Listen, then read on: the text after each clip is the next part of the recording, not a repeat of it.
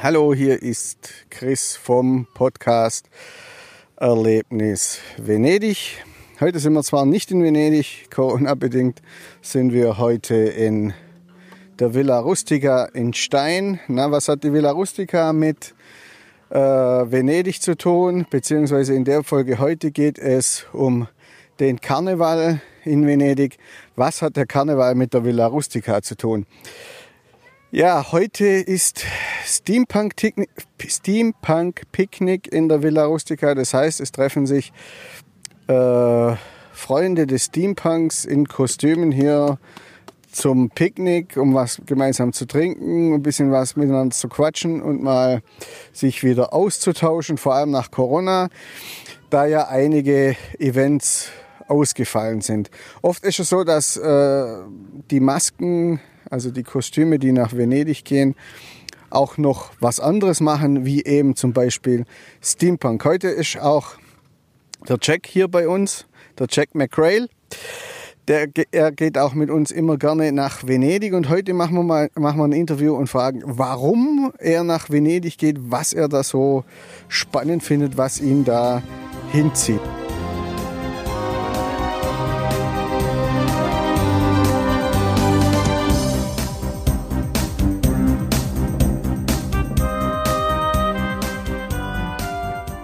Also, Jack, kannst du mal kurz sagen, wer du bist? Ja, hallo, ich bin der Jack McQuaire und ich bin eigentlich ursprünglich mal ein Steampunk und ich mach, arbeite unter Steampunk kreativ, aber ich bin auch mittlerweile auf der Tendenz, was das mit Venedig betrifft.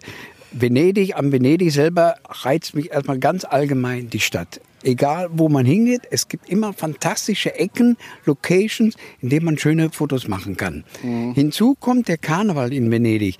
Ich bin vier Jahre von der Schweiz aus immer eine Woche vor dem Karneval da gewesen. Da haben wir Musik machen dürfen. Das nennt sich die Guggenmusik. Das ist viel im süddeutschen Raum und auch in der Schweiz sehr bekannt. Und mich hat aber eigentlich immer interessiert, weil wir schon im Vorfeld einige Leute, so wie du auch, Christoph, immer ja eine Woche eher da bist, haben wir da schon mal gelegentlich getroffen. Und ich fand das so einfach so toll, diese Vollmasken, die die haben. Diese wahnsinnig kreativen Kostüme, die an nichts, an nichts gebunden sind und, und auch keine direkten Vorgaben haben. Und damals hat sich das eben letztes Jahr so ergeben, dass ich dann mal dann einfach durchgestartet bin. Ich konnte ja dann glücklicherweise mit dir nach Venedig fahren und konnte mich dann mal da präsentieren. Wir haben natürlich auch, was auch sehr gut angekommen ist, diese Steampunk-Gewänder präsentiert, die auch sehr, sehr gut waren. Und was mir besonders gefallen hat an Venedig ist ja, dass es da noch so Traditionswerkstätten gibt, wie diese Gondelwerkstätte, wo wir gewesen sind. Dann war ja noch dieser, dieses Museum, was wir auch noch besichtigt haben. Das Ca' Rezzonico jetzt. Ja, genau. Wo es am Anfang zwar schon mal Schwierigkeiten gab mit reinkommen. Ja, ja, das habe ich, ja. Das ist klar, das sind so die Schwierigkeiten. Aber wie gesagt, an Venedig allgemein ist ja, ich mache dann jedes Jahr ein bis zwei neue Gewänder, speziell nur für Venedig, die dann, wenn ich mal zurückkomme, auch wieder hier im Raum gezeigt werden. Aber erst immer in Venedig, ne? Ja, was... Was hast du denn eigentlich in Venedig so alles erlebt? Wie war das so vom, vom Ablauf her? Was hast du da alles gemacht?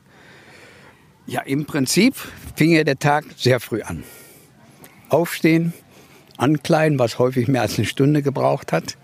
Ja, dann, das kann ich bestätigen. Ja, dann mit, de, dann mit dem Boot die Route raussuchen, die wir fahren mussten, um an gewissen Plätze anzukommen. Meistens war es ja San Marco. Und äh, ja, dann hast du ja gut eine halbe bis fast dreiviertel Stunde Bootsfahrt vor dir gehabt.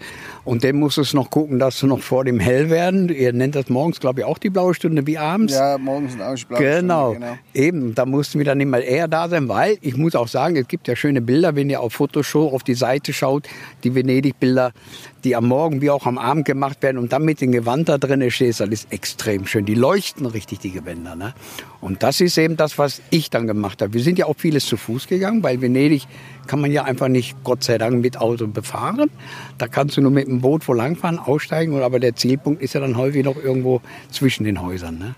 Was war eigentlich das Spannende für dich? Die Kombin- also im Kostüm unterwegs sein, sich zu zeigen, fotografiert werden, alles zusammen? Oder wie? Was, was macht da eigentlich der Reiz aus? Also das hast du jetzt richtig erwähnt. Der Reiz selber für mich, für Venedig, macht aus, in einer so fantastischen Stadt gewandelt, von den Leuten bewundert und fotografiert zu werden. Bestimmte Leute darzustellen, wenn es möglich ist.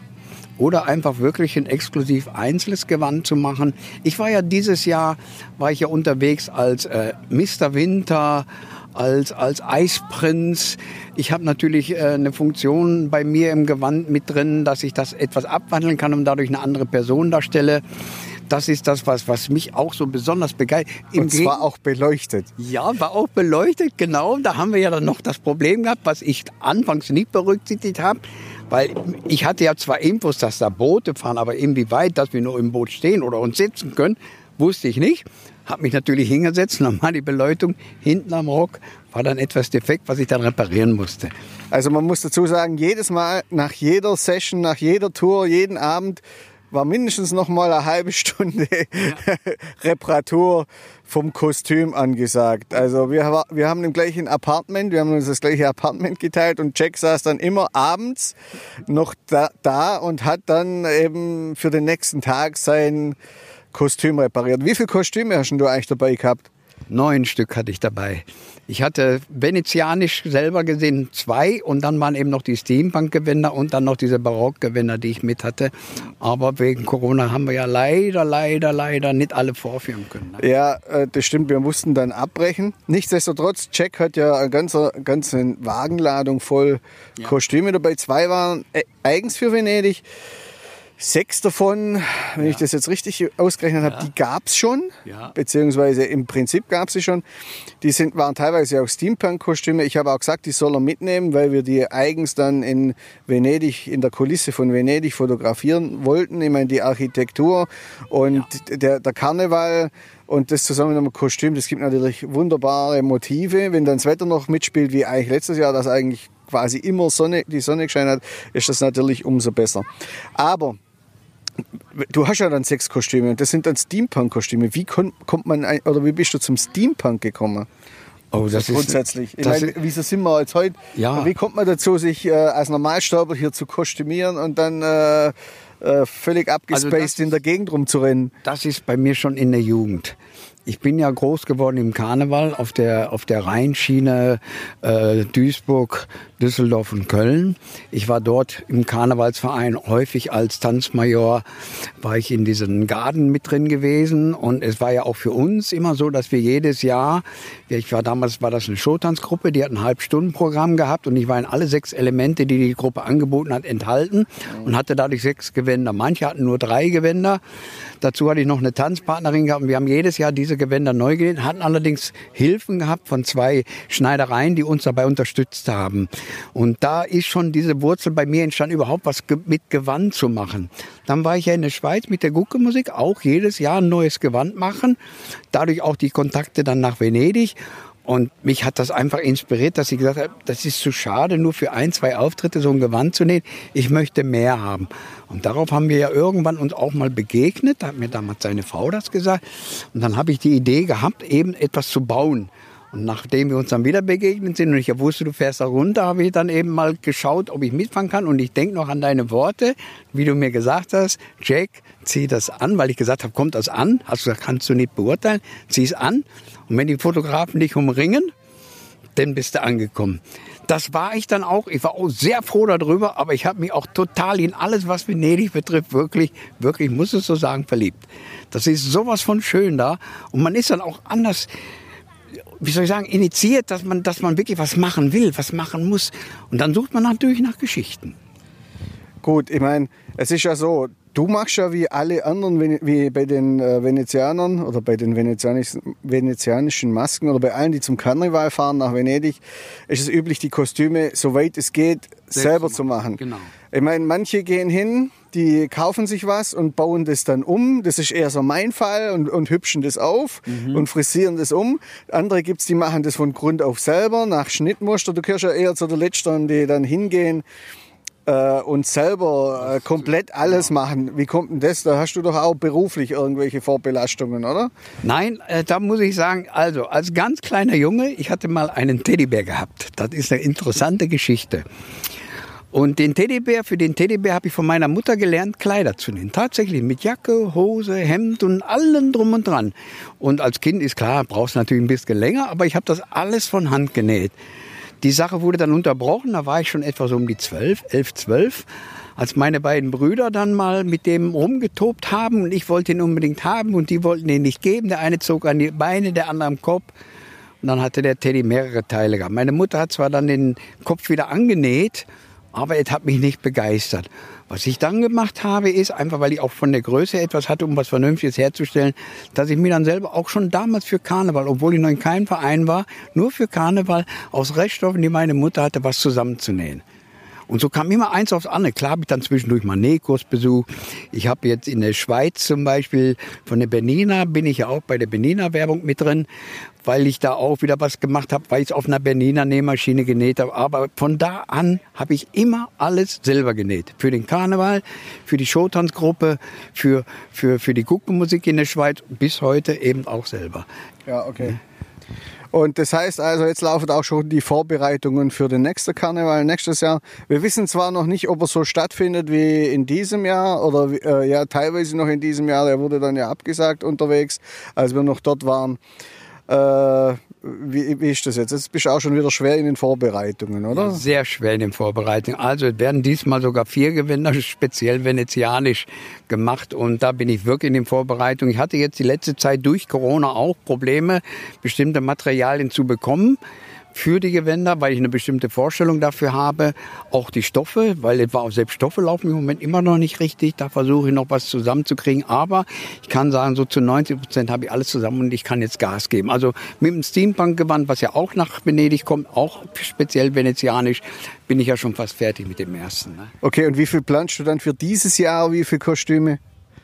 Für dieses Jahr ist ja kein... Ja, fürs nächste Jahr. Ja, aber habe ich ja gesagt, vier Gewänder. Vier? Ja. Ah, okay. Ja gut, ohne die schon bestehenden Gewänder...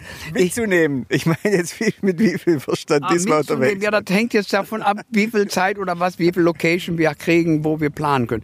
Die und Tatsache ist ja... Haben. Ja, eben, wie viel Platz wir haben. Und die Tatsache ist ja die, dass ja bei mir in meinem Bestand ja noch zwei Gewänder sind, die überhaupt noch nicht geschult. Hat kein einziger Fotograf fotografiert. Also...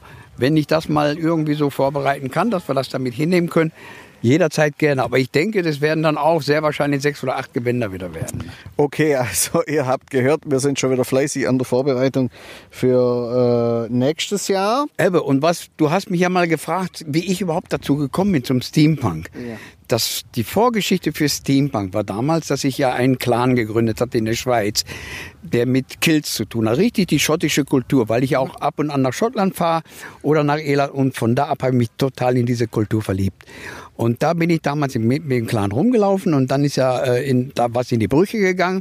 Das heißt, der Clan war dann weg und mir sind dann damals Steampunks über den Weg gelaufen und ich fand das eigentlich eine tolle Idee, dass man dieses Kilt-Tragen in den Steampunk reinbringt. Und ich kann wirklich für mich behaupten, ich war der erste Steampunk in der Schweiz, der mit dem Kilt rumgelaufen ist. Das ist das heutige Gewand, ist eines meiner ersten Gewänder, wo ich das so gemacht habe. Und drum habe ich mir dann auch dieses angeeignet. Ich habe dann mittlerweile zwei, drei Workshops mitgemacht für Kiltnähen, habe in Schottland eine Prüfung abgelegt von der Kilt-Master-Schule, habe ich auch bestanden und ich bin eigentlich, darf mich offiziell Kiltmaker nennen, aber ich mache es nicht. Ich nähe halt meine Kilts selber, nur für mich erstmal und wirklich nur für ganz enge Freunde nähe ich auch die Kilts natürlich. Ich habe hier vorhin auch äh, an jemand rumrennen sehen von den Steampunks.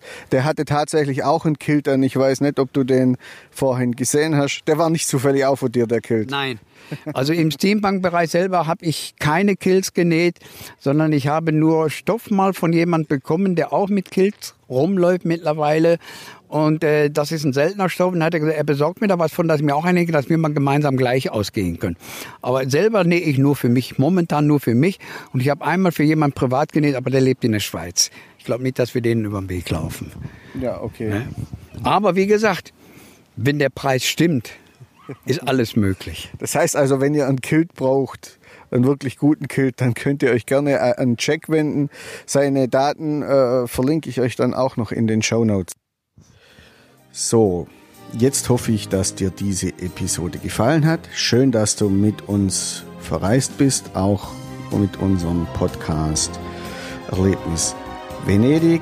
Es gibt auch noch den Podcast Erlebnis Irland.